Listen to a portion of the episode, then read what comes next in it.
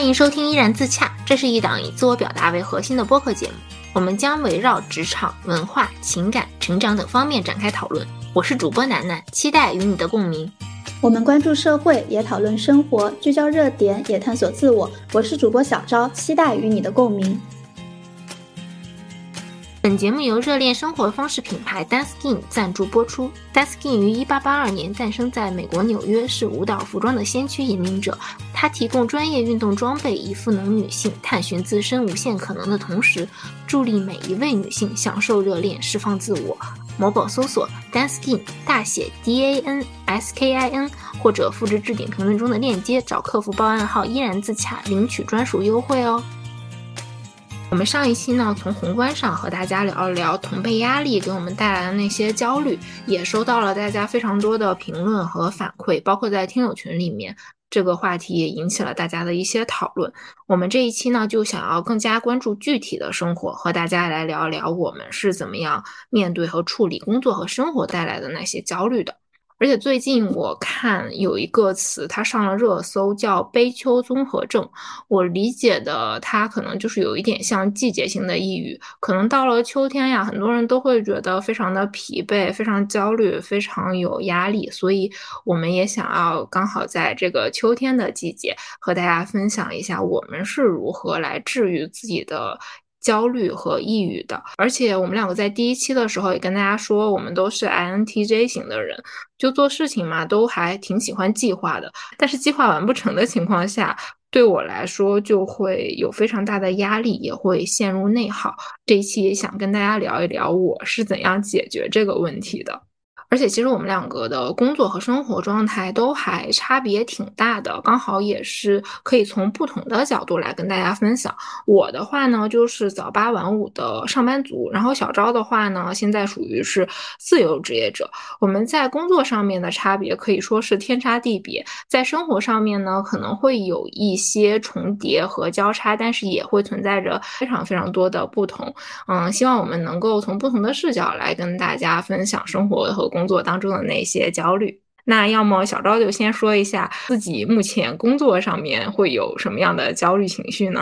嗯，因为我现在是属于自由职业嘛，所以对我来说，我的工作时间和生活的时间是完全由我自己来掌控的，相对来说就是挺弹性化的。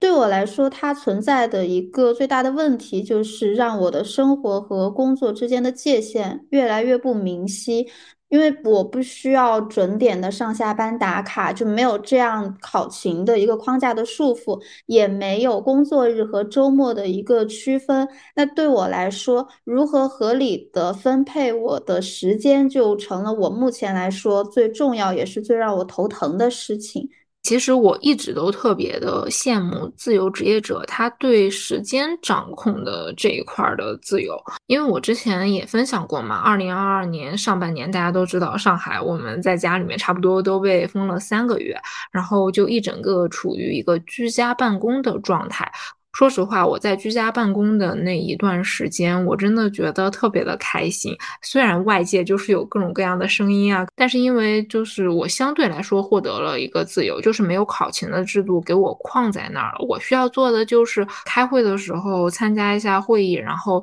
除此之外呢，就完成我应该完成的工作的内容就 OK 了，然后其他的时间我都可以做自己的事情。在那段时间我才真正的感受到，哦，工作它就是做事情。如果平时的话，我在上班，就很多时候你坐在那儿，可能一会儿这个人找你对一下这个东西，然后一会儿然后那个人又说啊，我们现在就要开个会怎么怎么样的，就完全都没有办法沉下心来真正的去做一件事儿。而且后来我也跟我的同事们去讨论我们去年被封在家里那段时间，大家都说有一些特别需要沉下心来做的那些事情，其实都是那三个月去完成的。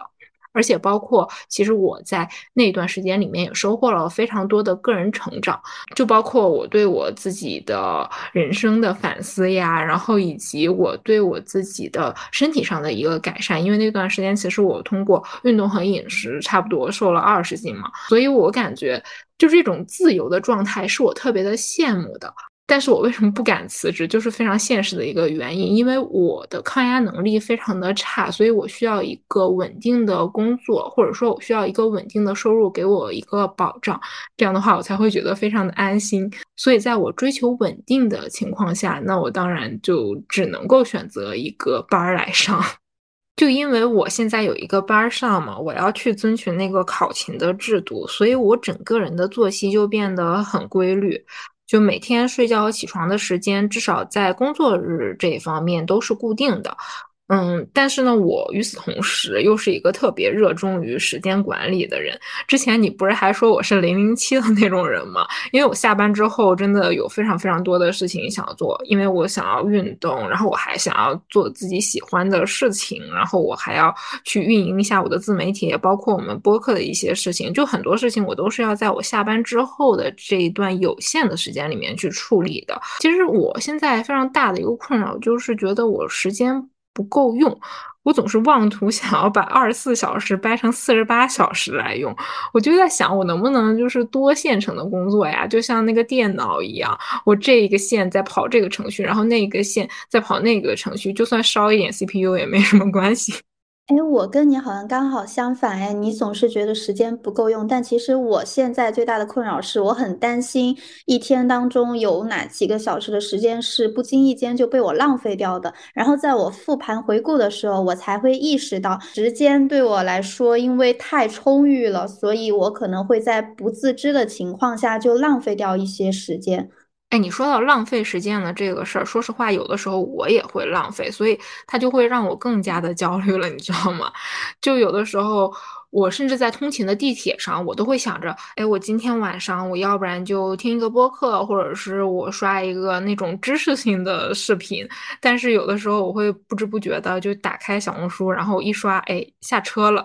就是在我下车那一刻我有的时候也会觉得焦虑，但最近我会好一点了，前一段时间我一直是这样的。那你真的对自己好严格啊，因为我想到我之前上班的时候不是每天基本上八到十个小时都要贡献给工作嘛，我就算在这八到十个小时里边没有做到很充分的利用或者是创造出什么有价值的东西，但至少这就是我贩卖给公司的时间，那就相当于我把我这部分时间外包出去了，不管它怎么样，我反正目的就是为了薪水，那我心里边就会稍微的平衡一点。但是如果现在一天二十四小时都交到我手上，我就会有一种恐慌，就会觉得如果我现在稍微一大意的话，浪费的就不只是三到四个小时，可能在我还没有察觉的情况下，可能一整天的时间就这样就过去了，就可能就有一种责任因为更大了，都压在自己身上了，所以压力就会更大的感觉。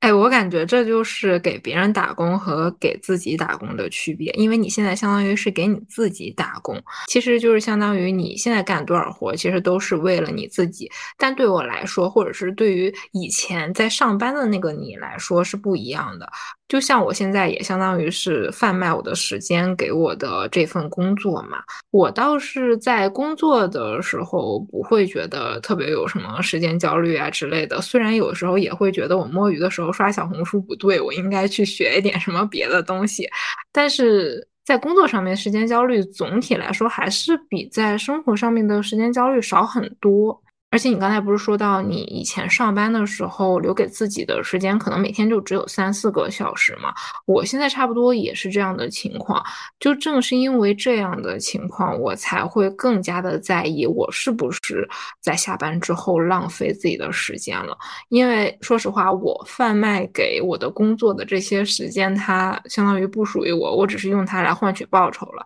就是它没有办法嗯，成为直击我灵魂的那一段时间，就是我整个人不能够在工作的那很长的一段时间里面受到任何的滋养，我是很需要我下班之后的属于自己的时间来做一些能让自己充电的事情。但是对于我来说可能忙起来它并不是一个耗电的过程，它反而是一个充电的过程。但如果我是无所事事的，就是刷刷什么短视频啊，刷刷什么小红书的图文啊，就这样过去一晚上，我虽然就什么都没有在做，看起来是很放松的，但是说实话我的内心会非常的消耗，因为我会反复的去复盘，哎，我今天怎么又这样了，我今天什么有意义的事情都没有做。我觉得我跟你这一点还挺像的，可能因为我们都是属于更热衷于或者说更关心的是自己的个人成长、个人提升，或者是对于自我价值的一个体现，就可能相对于娱乐休闲这些事情，可能提升自我能带给我们更多的安心感和快乐吧。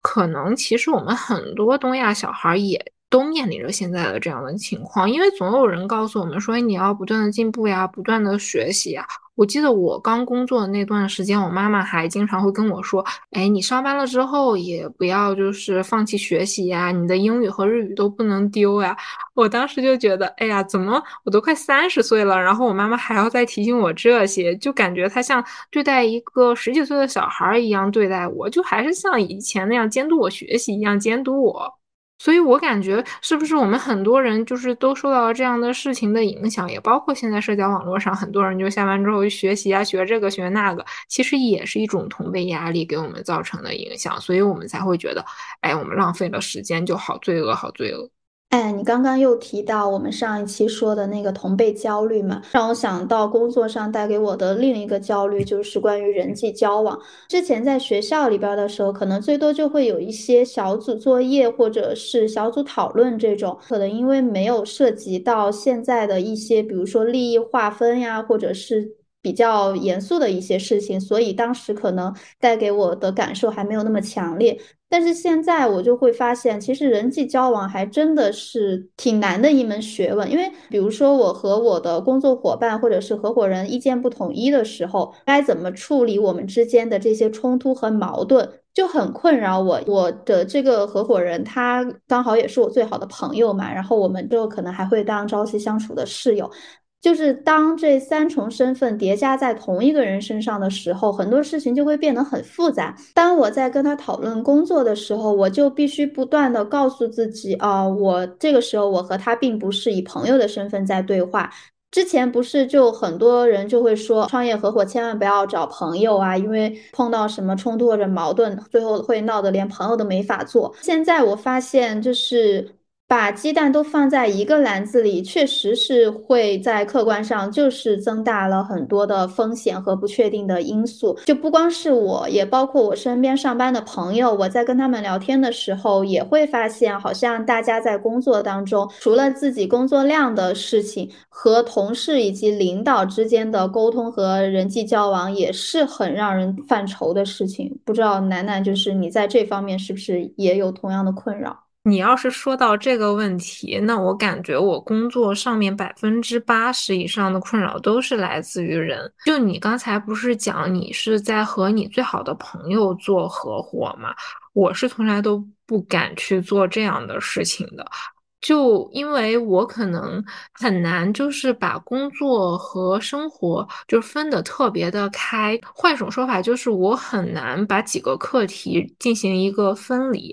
就我感觉你在这方面做的是比我好得多的，就是你可能会能够更加理智的在工作这个层面上去跟他交流，然后当你们脱离工作的时候，你也能够及时的抽离，然后两个人以朋友的状态去相处。虽然你也会有一些纠结啊、矛盾啊，但是我觉得你整体上还是蛮好的。就我完全都没有办法去这样的做，我之前就是在主业上面倒没有这样的情况，就在副业上面其实是有这样的情况的。就是比如说啊、呃，对方那个品牌的 P R 他是我的朋友，我就会对对方的那个要求百分之百的服从，因为我觉得啊，他是我的朋友，如果我不服从，就是给他带来了什么麻烦，那其实挺不好的。但是我在答应他的同时，可能我自己也会面临着很多的困难。就是有的时候我会觉得，哎，我其实并不认同他们这个传播理念，或者说我觉得他们在做这方面是有什么什么问题的，但我可能也会因为朋友去妥协。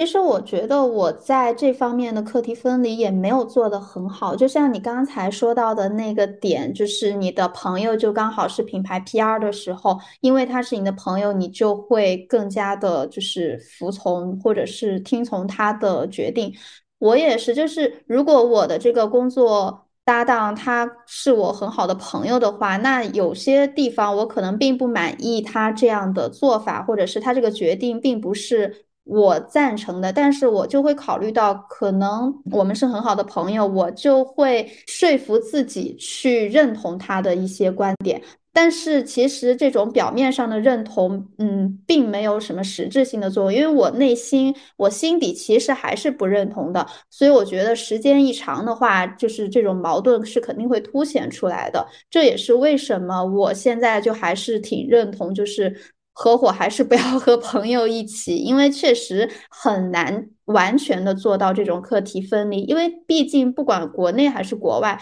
它终究还是会有一部分这种人情社会的理念，就是大家很难就是把同一个人他的不同身份完全的做一个切割。所以我觉得就是所谓的对事不对人，对我来说完全就是一个伪命题，因为我根本就做不到对事不对人。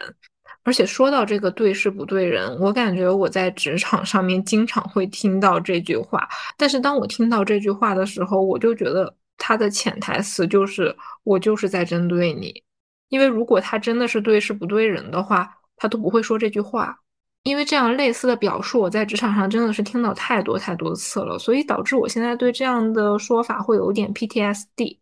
而且刚才我不是跟你说，我绝大部分的职场上面的焦虑和压力都是来自于人嘛。其实就我工作它本身产出的这些东西来讲，它完全是不需要另外一个人来参与的，我只需要潜心的做一些研究啊、试验呀、啊、什么的，就不需要别人去给我参与什么。最多的是我可能会跟别人讨论一下，哎，这个东西它是什么原理啊，然后我们怎么样做才能够把这个成果做得更好，就完全的没有那些嗯感性的人为的因素。但是因为我是在一个集体下面，所以集体里面就有人，然后人里面就有制度，然后制度里面有许多许多的细则。作为一个公司的个体来讲，那我真的就要去遵从这些乱七八糟的可能绝大多数我都不太认同的规则。我在前面的播客里面其实也跟大家吐槽过这件事情嘛，就包括我到现在也没有办法特别好的去解决这个问题，就感觉有一些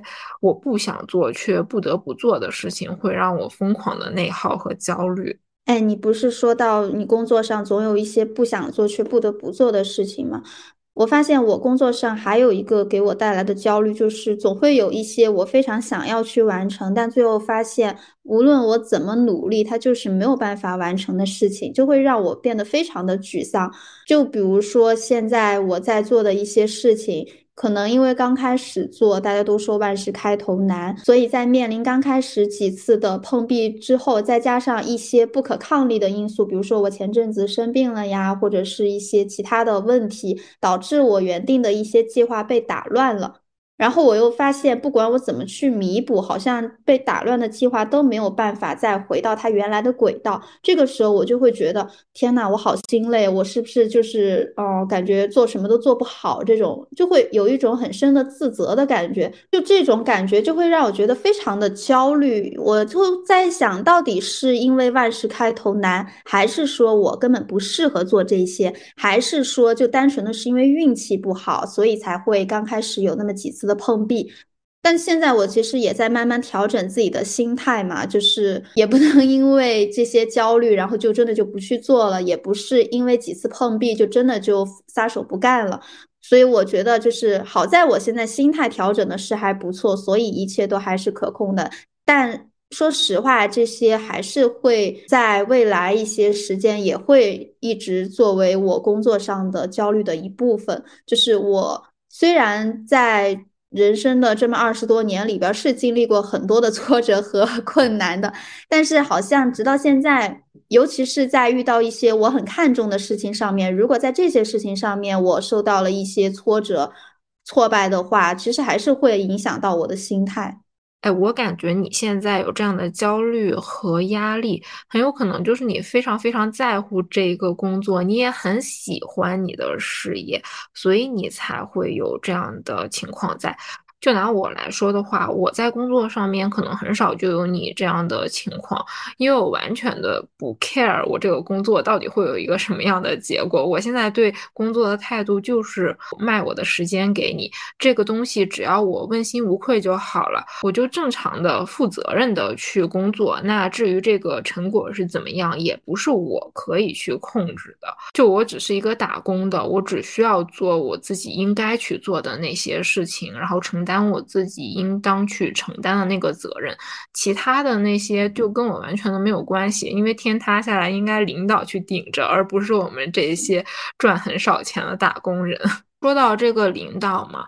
因为我刚上班的那一段时间，我真的还蛮惧怕领导的，因为我一开始会像对待我学生时代的导师一样对待我的领导，因为其实在读研的时候，大家很多人都叫自己的导师老板嘛，就因为那个时候导师他可能会发给我们一些助学金啊，对于那个时候的我们来说，它还是一笔比较丰厚的报酬，虽然在我现在看来，我那个时候就是廉价劳动力，但是上学的时候我真的是对导师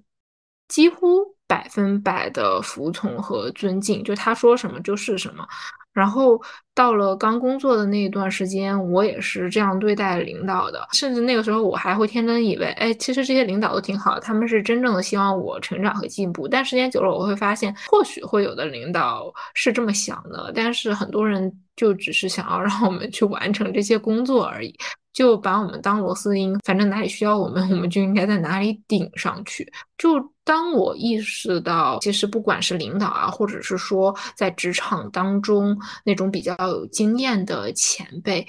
他们并不是我的老师了之后，我就会觉得，哎，我好像是有一点对这种权力祛魅了。因为我感觉啊，其实在我们整个东亚的这个教育体系下，我们每个人还是从骨子里面会比较尊敬前辈的，就是会去相信他们的一些意见，相对来说也会比较的去服从他们。但是这样随之而来的就是会有一些前辈，他们可能就仗着自己资历老啊，或者是怎么样，就会去压榨一些小年轻，然后小年轻有时候看不清楚呢，就会把自己搞得特别的累。我也是在工作了差不多到两年之后吧，我才意识到，哎，其实也无所谓，因为他们也是一个拿钱打工的，只不过他们是比我拿更多的钱的打工人，因为就是他们可能相当于是某一个项目的负责人或者几个项目的负责人，他们不可能自己把这一个项目做完，他们一定需要一些年轻的员工给他们打配合，或者是干脆就把这个工作帮他们完成了。那可能很多人就会用那种命令的语气跟我们讲，就是说，哎，你必须要怎么完成，甚至更甚者他们就会 P U A 员工嘛，或者就画大饼啊什么的。就我看清了这件事情，还有一个原因是我在我的主业上面就是没有太多的事业心。我所说的事业心就是我并没有想要去晋升啊，或者是说我想要就是拿到一个特别特别突出的薪水，所以我才能够把我自己的心态放平。但如果我想要在这一份工作上面，就是在职位上或者 title 上面有所提升的话，可能我还是没有办法对权威祛魅。因为说白了，如果我想要一个 title 或者薪资的话，那我追求的某种意义上它还是一个权威。就只有当我真正的不去追求这个权威了，我才能够开始对权威祛魅。我觉得人们对权威如果感到敬仰或者是惧怕的话，可能原因要么就是这个权威它所代表的确实是有一定让人尊敬的真才实学，或者是他本身确实是很厉害的人物。但其实就像你上期讲到的，这个整个世界就是一个草台班子，绝大部分人他其实并没有真的了不起到能够让我们普通人对他们感到敬仰或者是膜拜。其次就是我觉得如果我们对权威并没有什么想要索取的东西，那其实它很难操控我们。就像你说的，你并没有想要在你的主业上获得什么晋升呀，或者是获得一些其他的好处，那你对它没有所求，那它可能就很难就是 P U A 你或者是来控制你这样。所以我觉得对权威祛魅可能还是得看我们自身对权威到底是不是有所图或者有所需求吧。哎，我觉得有一句话我可以在这里说一下，因为我感觉百分之九十九点九九的中国小孩都听到过这句话，就是不想当将军的士兵不是好士兵。而且甚至我妈妈到现在都在这么教育我，因为她觉得我在我的主业上非常的没有上进心。我不是很理解她所说的上进心是什么，就是我可能就是没有去追求一个什么高薪资，或者是我不想当领导，这可能在她看来就是没有上进心了。我一开始我会反驳他，我会跟他说，哎，这工作是什么什么什么样的，就是我想要的是什么。但我后来发现我根本就说不过他，因为他完全的没有办法理解我的一套认知体系，然后我也没有办法试图的去把他固有的那一套几十年的认知体系给他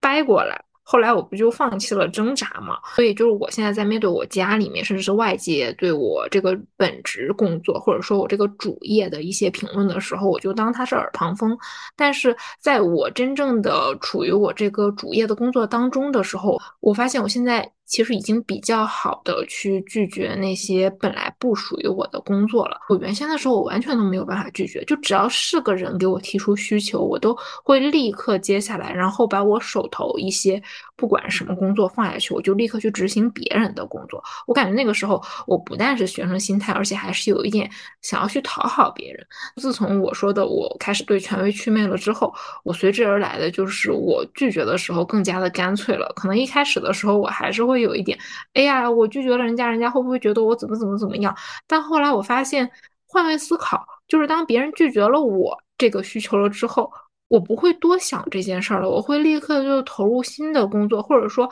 那这个人拒绝我了，那我再换一个人来做这件事情，那都是 OK 的。所以我觉得，就当我们遇到一些问题的时候，或许就可以换位思考。那换位思考的话，很多事情一下子就通透了。其实说到这个，我们有的时候没有办法拒绝别人，感觉本质上还是因为我们既要又要了，就是我们既希望哎自己的工作可以做得很好，然后我们又希望就是不辜负别人，然后也希望自己能够给别人留下一个好的印象什么的。就包括有的时候我在考虑要不要拒绝别人这件事情的时候，可能我会想，哎，我现在拒绝了他，等到以后我对他有所求的时候，他是不是也会直接拒绝拒绝我了。就是当我面对这些问题的时候，可能我脑海里面会有非常非常多的假设，一方面这个假设带来的是焦虑，然后另外一方面就是无穷无尽的内耗。既要又要的情况啊，它不仅仅是在我工作当中，在生活当中也是。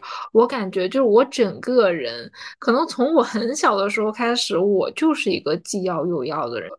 就包括现在，就是你觉得我是过的这种像是零零七一样的生活嘛？因为可能我在下班之后，我也想做非常非常多的事情，本质上我还是既要又要了，就是我既要我的呃本职工作能够给我提供一个相对来说比较稳定的收入，然后我又希望我能够发展自己的副业，然后我也希望我可以维持一个比较匀称的身材，然后我又想要去充实自己，就是我想要的真的太多了。但有的时候当我又想要这个然后又想要那个的时候，我就会什么都做不好。就包括可能现在有人觉得，哎，你是不是一个斜杠青年呀，还是怎么样？但是我再去反思我这这么多杠，然后我有这么多身份，这么多维度，我有的时候会在想，哎，我是不是这些维度我都没有做好？而且甚至有的时候我也会觉得，哎，我为什么要给我自己嗯设定这么多维度？是不是因为其实我从内心里知道，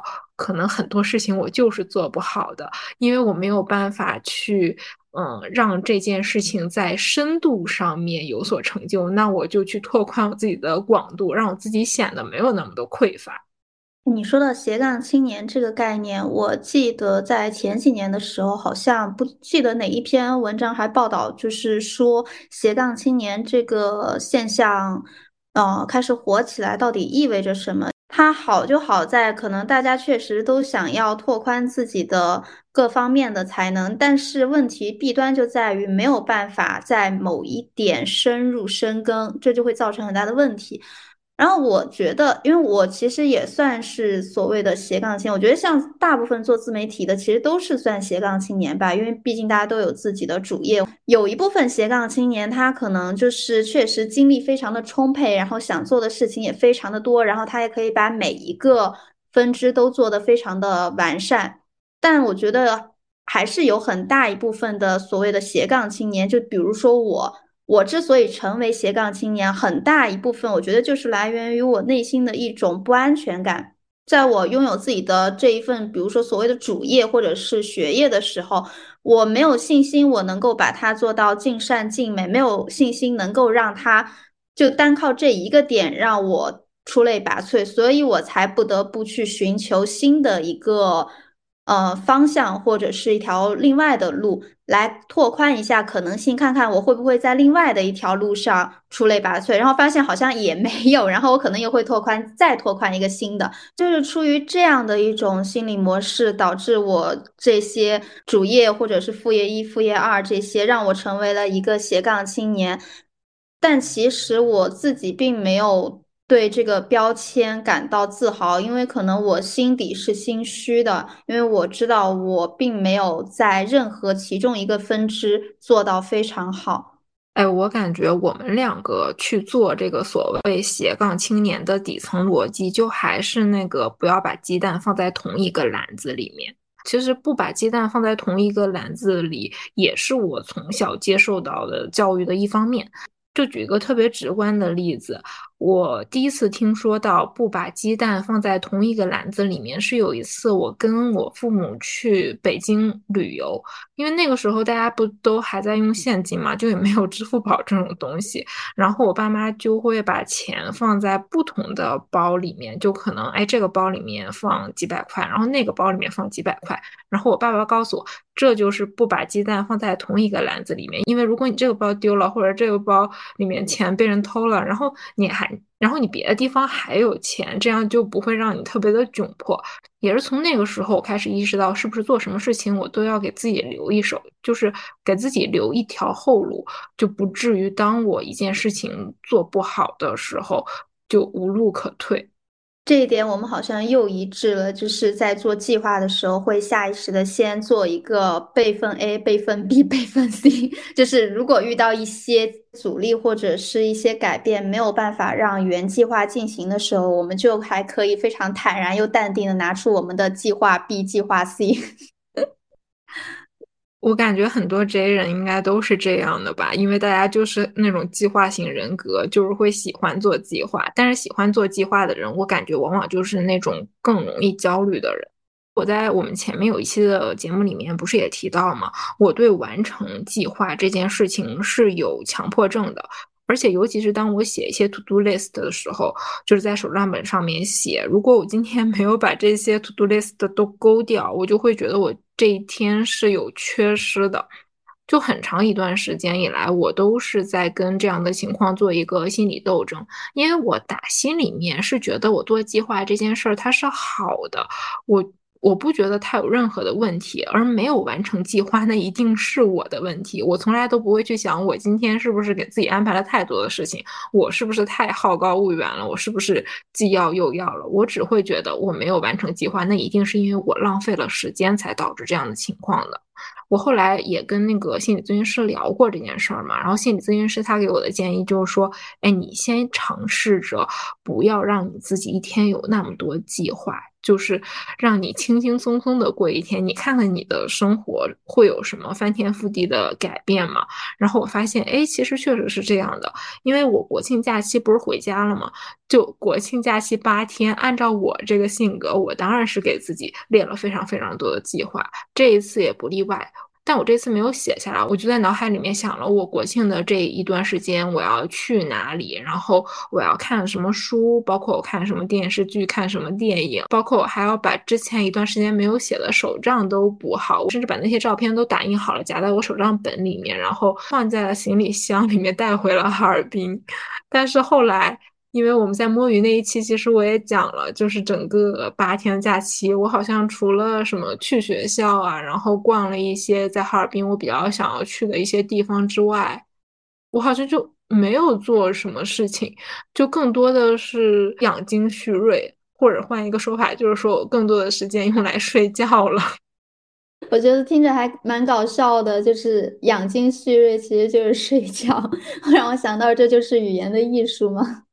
其实我感觉睡觉它在这八天里面对我来说是一个充电的过程，以至于我后面就连续的上七天班，我也没有觉得我自己特别特别的疲惫。而且你知道的，就我接下来的那七天就完全是一个特种兵的状态嘛，我从哈尔滨回到上海了之后，我就特种兵的当日往返无锡出了一次差，然后我又在两天之内往返了上海和福州出了一次差，然后到了下一个周末我又去了一趟青岛，因为当时蒙哥在青岛出差嘛，刚好我也比较想去青岛玩一玩。反正就感觉在十一假期之后一直到现在的每一天，我整个人都像那个八条被上满了那个状态，又一直一直在不停的转，但我发现我完全都没有觉得累。一方面可能是我确实是在十一假期我充电充好了，然后另外一方面我觉得可能是因为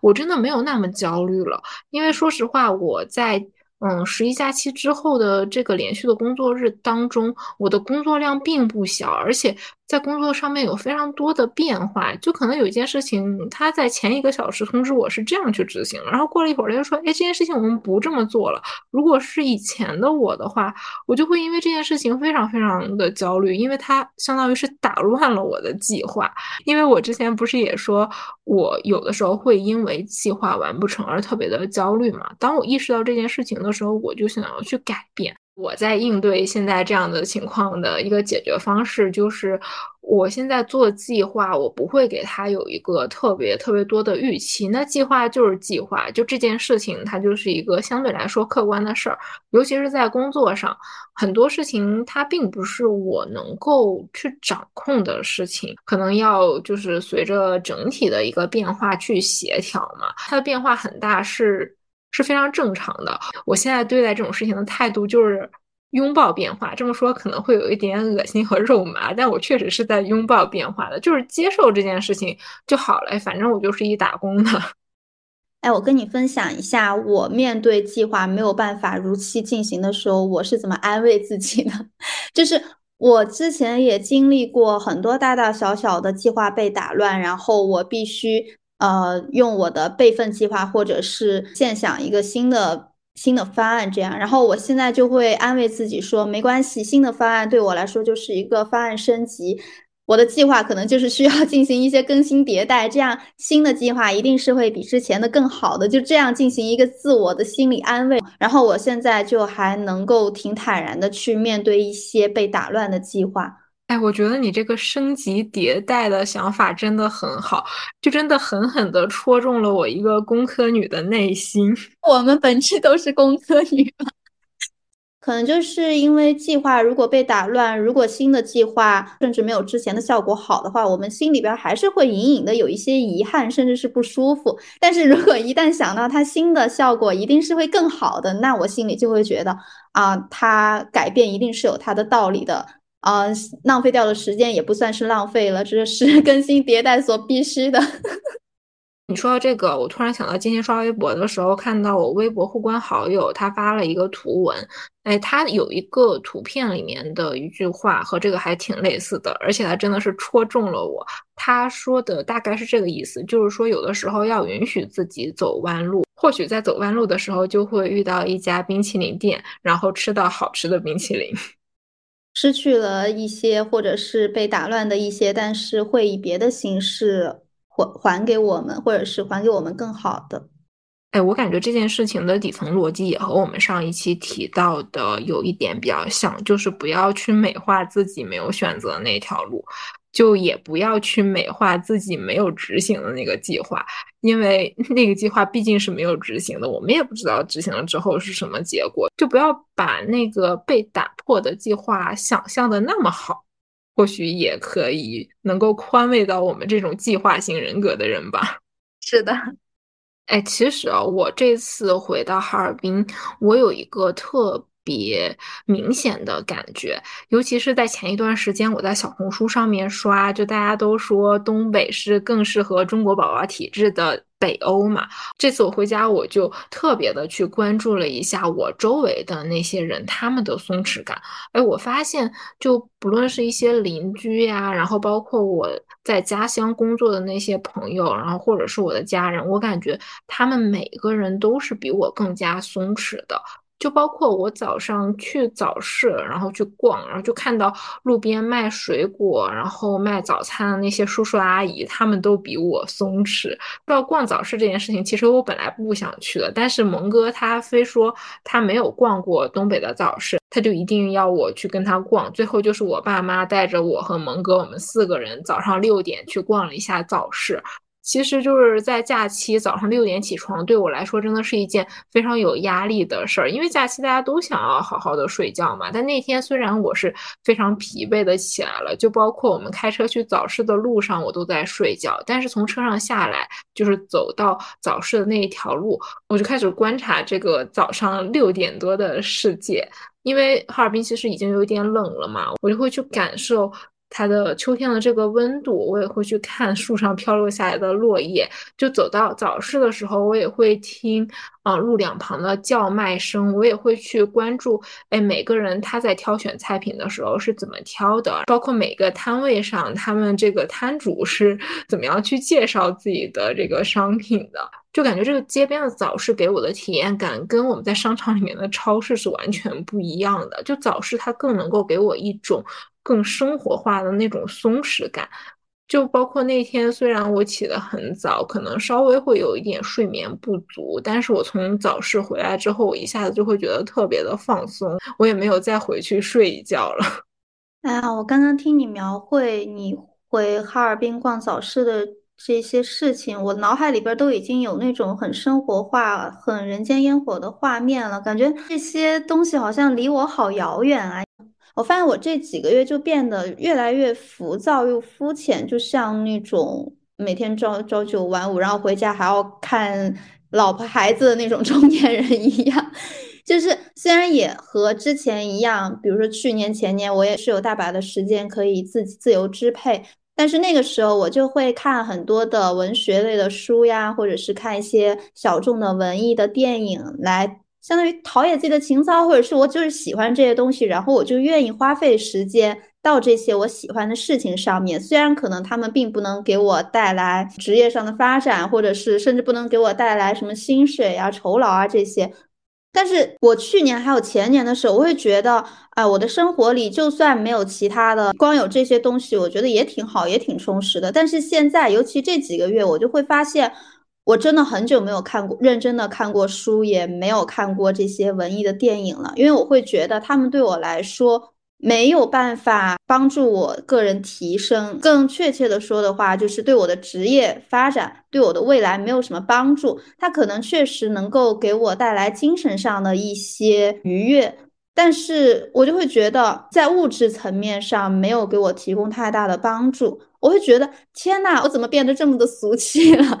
就像那句话，就是说以前满脑子都是各种主义，然后现在满脑子都是各种生意。就当我意识到自己变成现在这样的人之后，一方面又觉得让我回到之前那种状态吧，我也不愿意，但是我会觉得天哪，怎么这么肤浅？我不知道你有没有这种感觉，但也没有办法。就是比如你现在每天上班，然后每天又要做播客，又要做自己的自媒体，对吧？然后哪有时间还要静下心来读那种比较枯燥或者比较深奥的一些文学类的书，或者看这种电影？不知道是不是中年人共同的困扰，我觉得这确实还是挺难的一个事情。就可能确实也会有这种碎片化的时间，但是这种心态还有就能沉得下来的这颗心，我觉得是很难再回到之前了。哎，你说到这个，我觉得我也是这样的状态。因为咱们十三期的时候不是录了一期书影音嘛，我当时想要录书影音的一个初衷就是想要通过我们这样播客的一个输出，然后来逼着自己去看一些电影，读一些书。但其实咱们两个那一期录的还都挺累的，感觉咱们两个录到后半段整个人的精神都已经不太好了。后来我们不是决定一段时间之内我们再也不要搞这些东西来折磨自己嘛？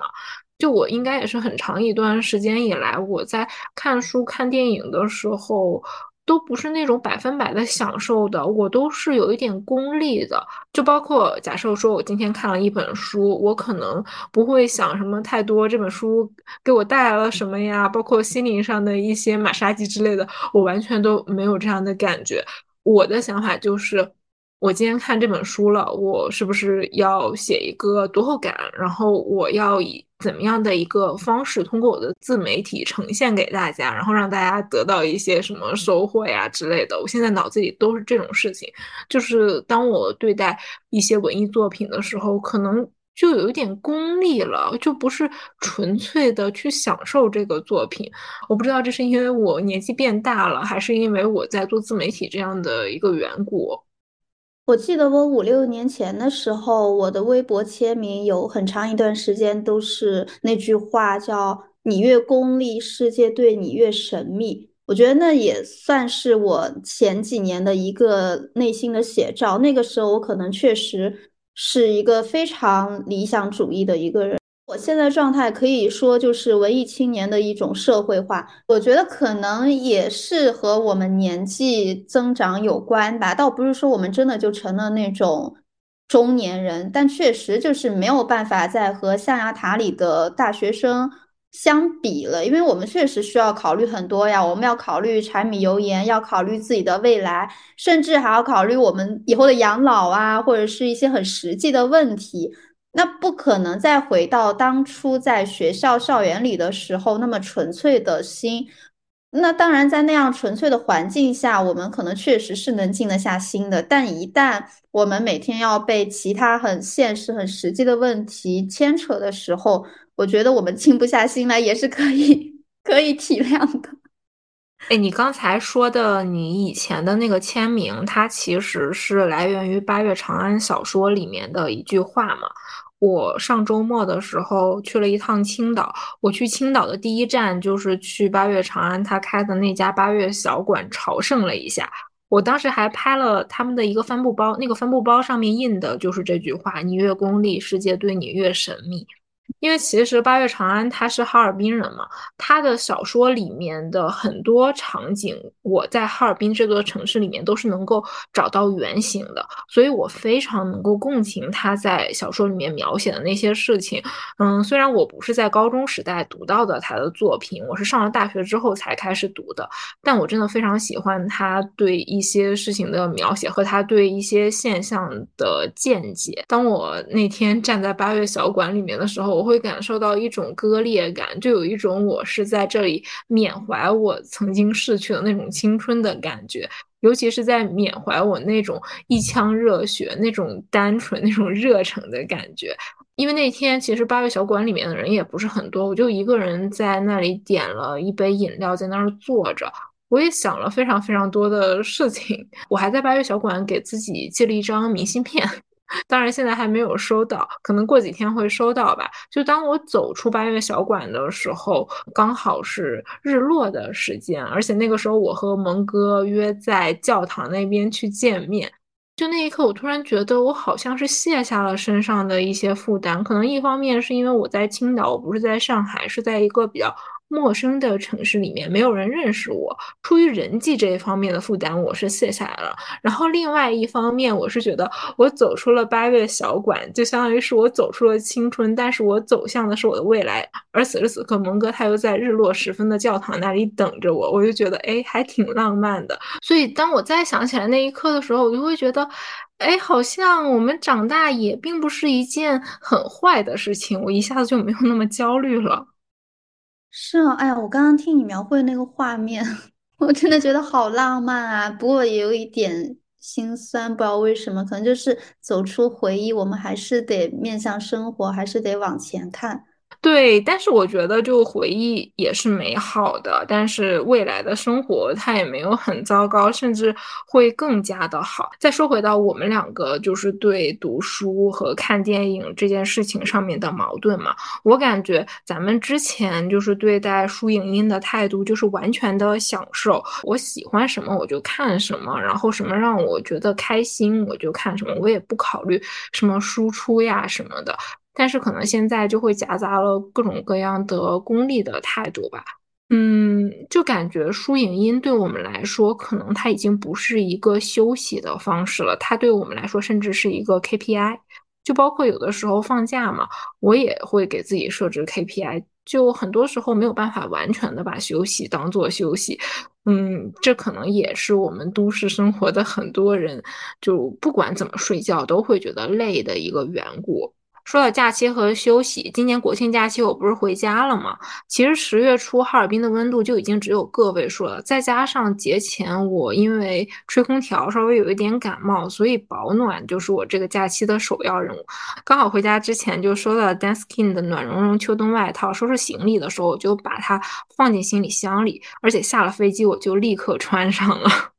哎，你说到这个国庆假期，我不是来伦敦了吗？然后我上上期播客我不也是说到我在感冒，就真的我谁能想到我刚到伦敦一周就感冒了，然后也不确定是不是流感，但是降温它真的说来就来，猝不及防。还好我这次不是带了 DANSKIN 的这个外套来御寒嘛，因为它毛茸茸的，摸着就觉得很安心，然后穿上也不会觉得很臃肿或者是觉得笨重，就觉得自己好像一只小熊。哎，你说到这个，其实我几乎一整个假期在哈尔滨，只要我出门就会穿上这个外套。因为其实哈尔滨它到了这个季节，秋天嘛，它会有非常大的风，一吹过来就会特别的冷。我以前也买过那种类似于羊羔绒的外套，但它没有很抗风，但 DANSKIN 的这一款，它的外料是澳洲进口的羊羔毛，那里有一层非常结实的布料，所以风吹过来的时候我也不会觉得特别冷，就包括去公园逛逛啊，回母校啊，我就我穿上它也拍了非常多的照片，发了朋友圈之后还有好多江浙沪的朋友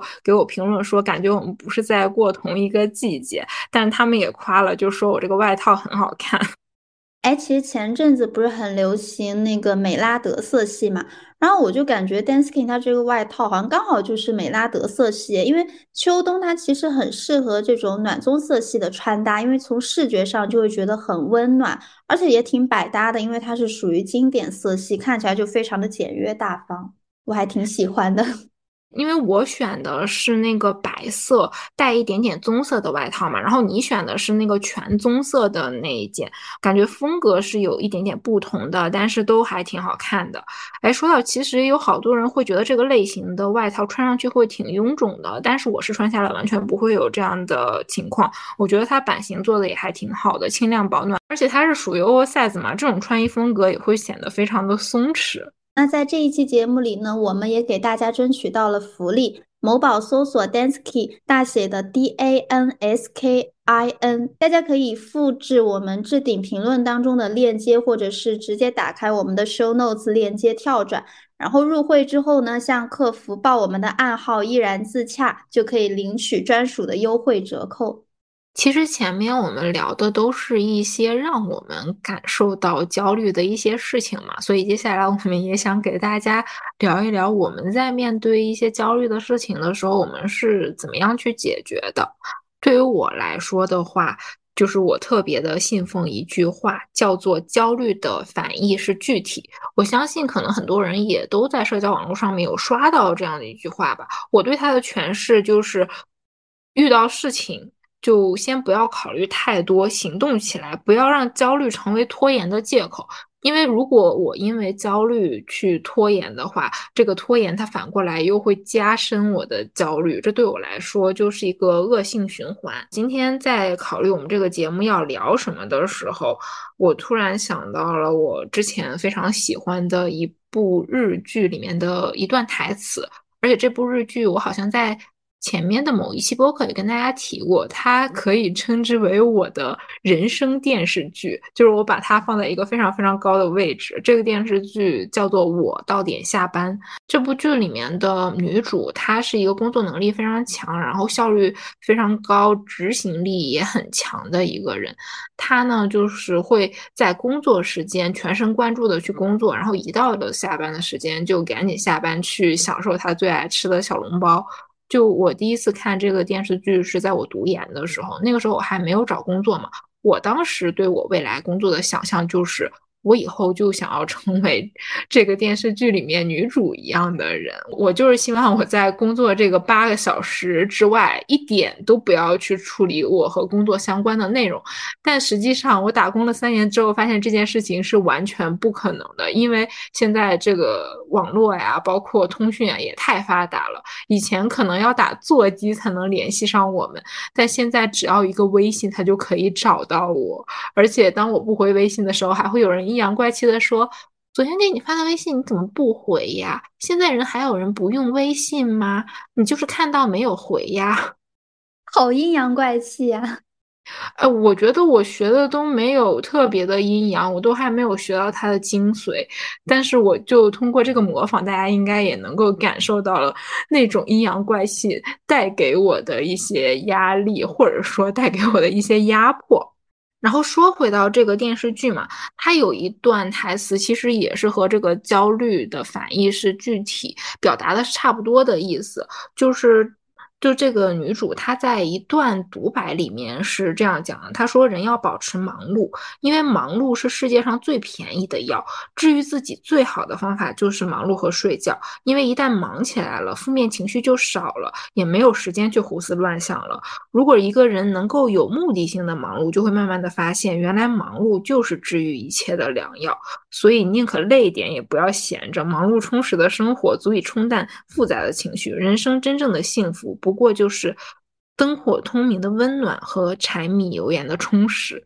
他说的这一段话和我这一段时间的体会是完全能够吻合上的。我在国庆假期回来之后整个人是一个连轴转的状态，就我不但是在七天之内辗转了五座城市，我还抽空去领了结婚证，然后还把我们两个的户口本从单位的那个集体户口里面迁出来，然后落到了一个户口本上嘛，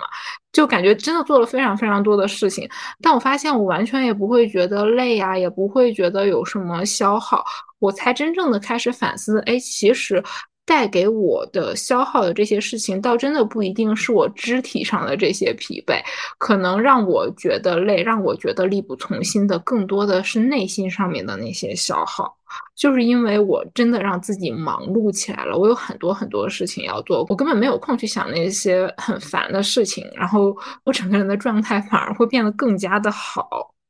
嗯，我觉得这也跟上期我们聊到，就是说人的注意力是很关键的，当我们充实的时候，或者是忙碌着工作呀，或者是一些生活上重要的事情的时候，我们的注意力就会是集中在这一个事情上的，然后完成这件事情之后，我们不仅收获了满足感，我们又可以继续把注意力集中在下一个事情上，这样我们就不会让自己的注意力出现分散或者是没有办法集中的情况。我觉得这就是为什么它可以治愈我们的焦虑的原因吧。我感觉除了这个忙碌之外，还有一点其实我们前面几期节目也提到过，就是不要总把自己放在什么办公室里啊，也不要总把自己关在家里，就真的要走出去，尤其是现在秋天其实天气还蛮好的，而且最近上海的桂花也开了嘛，就走到外面我闻到那个桂花香，我一下子就会觉得特别的放松，也会觉得特别的幸福。就在我们前几期里面聊到的，人果然还是得多待在没有天花板的地方，让外面的世界来治愈我们。哎，是的，就虽然现在大多数时候都是晴天，但是我发现最近其实降温降的还挺厉害的，尤其是在我骑车的时候，就是那个风吹过来，我会觉得稍微有一点点冷，再加上最近其实有好多人都有什么病毒感染啊，或者是就是因为着凉了感冒，所以大家在出门散步或者骑车的时候也要注意保暖。像我的话，就最近也会穿上 DANSKIN 的外套，有的时候会去江边走走啊，就算是是吹吹风也不会觉得冷，而且现在真的是非常适合欣赏城市和自然的好季节，大家如果觉得压力大的话，真的可以多多的出门走一走。而且除此之外，我感觉不管是解决焦虑还是内耗还是压力，很多事情它的底层逻辑都是一致的，就是多多的把精力放在自己的身上，然后少去在意外界的那些评价。因为其实就尤其是在工作上面嘛，嗯，我们觉得焦虑，总觉得有压力，感觉工作上面的有一些东西它没有办法解决，很有可能就是我们太在意外界了，太在意外面的一些评价了，再加上我们很多人可能是有一种过度的责任心。但是其实哦，就站在领导或者同事的角度去考虑，他把任务交给我，就证明他认为这个任务我是能够完成的，或者是说这个任务干脆就是我完不完成，做得好不好根本就不重要，就它只是要有一个东西而已。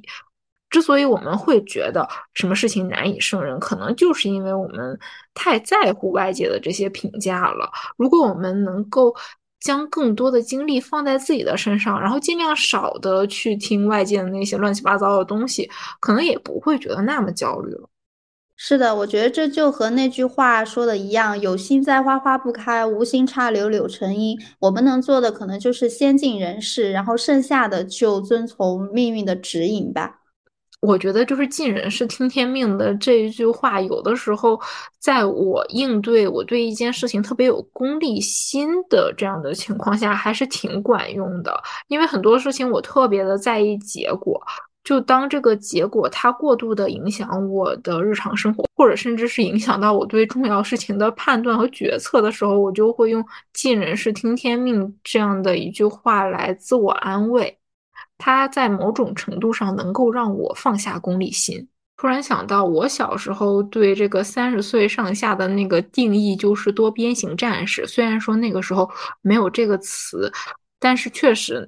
那个时候我对一个大人的想象就是他什么事情都能够做得特别好，就包括可能我以一个小孩子的视角去看周围的那些大人的时候，我都觉得他们是特别的完美的。但是当我成为了一个接近三十岁的大人的时候，哎，我就会发现，哎，怎么生活当中还是一团乱麻呀？就就包括这件事情可能在很长一段时间里面，它也会给我造成一些所谓的年龄焦虑，或者说同辈压力吧。其实好长好长一段时间里面我都陷在这个情绪里。但最近我突然就想到了一件事儿，因为我们所谓的这个多边形战士，其实它比较的维度不应该是跟外面去比，我们只是在跟自己去比。那其实它是一个大的多边形，或者是它是一个小的多边形，都没有那么重要。我们所受的教育它一直以来都是在强调我们要平均，就包括小的时候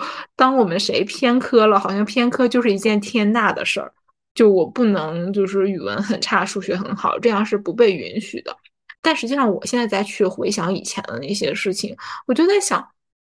哎，其实有的小孩他并不是说语文很差，只是因为他的数学太好了，然后显得语文差了，然后这个时候别人就会要求他说，哎，你的语文也要好，你的英语也要好。但我在想，其实他只是就是原本他只是一个小的多边形，但是由于他的数学特别好，然后多边形的一个尖尖就一下子伸了出去，在别人看来呢，就会觉得，哎，他这个人他是有偏科的呀，或者说，哎，他在其他的那个方面是有缺陷的。然后外界呢对他这个人要求就是想要让他把其他那那几个尖尖都像他数学的那个尖尖一样伸展出去。如果这样的话，那这个人的多边形就要越来越大越来越大，这是一个无止境的一个过程。所以当我意识到这件事情的时候，我就会觉得，哎，那我现在就是一个小多边形，那如果我在这一方面特别好的话，那那这个多边形它就伸展出去呗，那也无所谓。如果我有机会让我这个小多边形真正变成一个大多边形的时候，那那也挺好的。但我没有机会的话，那我对我自己的看法就是，哎，我只是在我的小多边形基础之上带了一个小小的皇冠，然后那个皇冠特别的闪亮，会显得我这个多边形不是多边形。但是这种闪耀它不应该成为限制我的一个枷锁，我不应该因为我这一点很闪耀了，然后我就要求我其他点全都这样，我觉得这也是违背一个客观规律的。我承认可能确实会有这种真正的大的多边形的战士，但对于我这个普通人来讲，那我只是在一个小多边形上面给自己戴了一个皇冠，这难道不应该是一件值得高兴的事情吗？它不应该是一件有压力的事儿。所以当我想到这个的时候，我就觉得我一下子释怀了。除此之外啊，我又想到了一点，就是其实很多人现在不是都在说什么延迟满足嘛，就是我们先要做什么什么事情，然后吃多少苦，然后去等待一个什么未来的可能并不存在的一个收获。可能在一些事情上面延迟满足它是对的，但是我感觉也不要过度的去崇尚这个延迟满足。我感觉有的事情还真的就应该适当的今朝有酒今朝醉，就我先快乐了再说，就不要过度的去预知痛苦，因为预知痛苦的这个过程它也是痛苦的。哎，我觉得今朝有酒今朝醉它其实也是一种活在当下，而且活在当下其实它也是一个注意力集中在此此时此刻这样一个行为。我确实是一个非常健忘的人，就是不管天大的事情它给我带来了多大的冲击，但是过了一段时间之后，我确实就是嗯，不太能够记得这件事情。它的好处就是很多烦恼它都不会在我的脑海里边停留太久，就可能就经常我的朋友也会说我就是没心没肺，我觉得可能也是有一点没心没肺，虽然不是故意的，就确实是因为健忘，但我觉得这其实也是被动的，就是让自己不会太久的沉浸在痛苦里。哎，我我觉得你这个也算是被动的课题分离了，就你虽然是因为健忘，但是殊途同归嘛，你就也达到了这样的结果了。而且你刚才说到活在当下，我突然想到今天晚上下班的时候的一件事情，就今天晚上我是按常下班嘛，我就是走在路上，我本来是要往左走去左边的那个地铁站回家，但是当我走出门的那一刻，我看到我右手边的夕阳特别特别漂亮，我好像分享给你了，我不知道你有没有注意。你发给我了。对，真的特别特别好看，就是那种咸淡黄的那种橙色，我已经非常久没有看到过这么完整，然后颜色这么好看的夕阳了。然后当下我就决定我要往右走，就绕远一点去另外一个地铁站，我要迎着这个夕阳走，然后感受这个大自然带给我的美。就按照我以前那个性格，而且再加上今天晚上我们不是还要录播客嘛，而且可能录完播客我还要弄一些其他的事情，就我肯定是争分夺秒，我是不会浪费我的时间的。但是因为今天我就看到了这个夕阳，我觉得这个夕阳当下此刻的这个感受可能是无法替代的，因为我不知道明天会不会有这样的夕阳了，甚至是当我看到这个夕阳的时候，我的心境也不一样了。所以那个时候我就决定，那我就是要绕远一点，因为绕远一点最多就多花十分钟，但是我能够感受到今天这个绝美的夕阳。而且今天我在往那个地铁站走的时候，一路上还有桂花的香，就是我迎着这个夕阳，然后夕阳它照射到玻璃幕墙上面也会有那种红色，就反射出来的那个红色的光，那个光它又洒到了地上，就整个都觉得特别的美好。而且之前不是也有人说嘛，就是感觉打工之后真的就特别的喜欢拍天空，因为有的时候大家下班可能都已经一片漆黑了，这种夕阳的景色在很多人看来也是一件非常难得的事儿。我感觉我今天就是捕捉到了一件特别特别美好的事情。而且就是今天短短的往地铁站走的这几分钟的路嘛，就是这个夕阳它给了我一个视觉上的享受，然后这个桂花香呢它又给了我一个嗅觉上的享受，然后迎面吹过来的这种特别温柔的秋风它又给我那种触觉上面的享受，就一整个人特别的放松。虽然在走出办公室的前一秒我还觉得今天的工作真的很烦很累，而且明天还有很多事情要处理，但是在我走在路上的这几分钟里面，我是完完全全的活在当下的。那我们刚才聊功利心，然后又聊我们快成为呃那种中年人，但其实好像其实也保留了一些纯粹，在赶路的时候还是能够有这种心情停下来看一下当时的路上的风景的，就好像我们也没有真的成为那种中年人，就感觉还挺好的耶。其实就像我们邀请雨帆过来当嘉宾的那一期节目一样，我们当时不是聊了记录对于我们的意义吗？其实直到现在我都觉得记录对我来说是一件特别有意义而且特别解压也能够治愈我焦虑的一种方式。就包括我今天拍了好几张夕阳的照片，我发了朋友圈，然后我也发给了非常多的朋友，然后让他们去看此刻的夕阳。我感觉就这种治愈不仅仅是治愈了我，它也治愈了我周围的很多人，我也会感觉到，哎，这一刻是有意义的。其实我只是多花了几分钟，然后绕路去了另外一个地铁站，但是这件事情带给我，包括周围的人的那些收获，我都觉得是非常的有价值的。那我们这一期大概就聊到这儿了。嗯，感觉我们聊的内容就差不多了。那么再次感谢 DANSKIN 对本期节目的大力支持。如果大家喜欢 DANSKIN 产品的话，也可以趁着这次机会买起来。某宝搜索 DANSKIN 大写 D A N S K I N， 大家可以复制置顶评论中的链接，或者是说打开 show notes 里面的链接进行跳转。入会之后呢，向客服报暗号依然自洽，可以领取专属的优惠折扣。同时我们也争取到了一些小福利，欢迎大家在小宇宙评论区里用能量造句，我们将抽出三位听众送出 DANSKIN 的伴手礼一份。感谢大家一直以来的收听和支持，那我们下期再见，拜拜。下期再见，拜拜。以上就是本期播客的全部内容啦，你可以在小宇宙、苹果播客、喜马拉雅、荔枝、网易云音乐、Q Q 音乐、Spotify 等平台订阅和收听我们的节目。如果你喜欢我们的节目，欢迎在苹果播客为我们点一个五星好评，也欢迎你在小宇宙为本期节目点一个收藏和喜欢。如果你想和我们有更多的交流，欢迎添加小助手的微信加入听友群，我们在听友群里等你哦。希望你一切顺利，天天开心。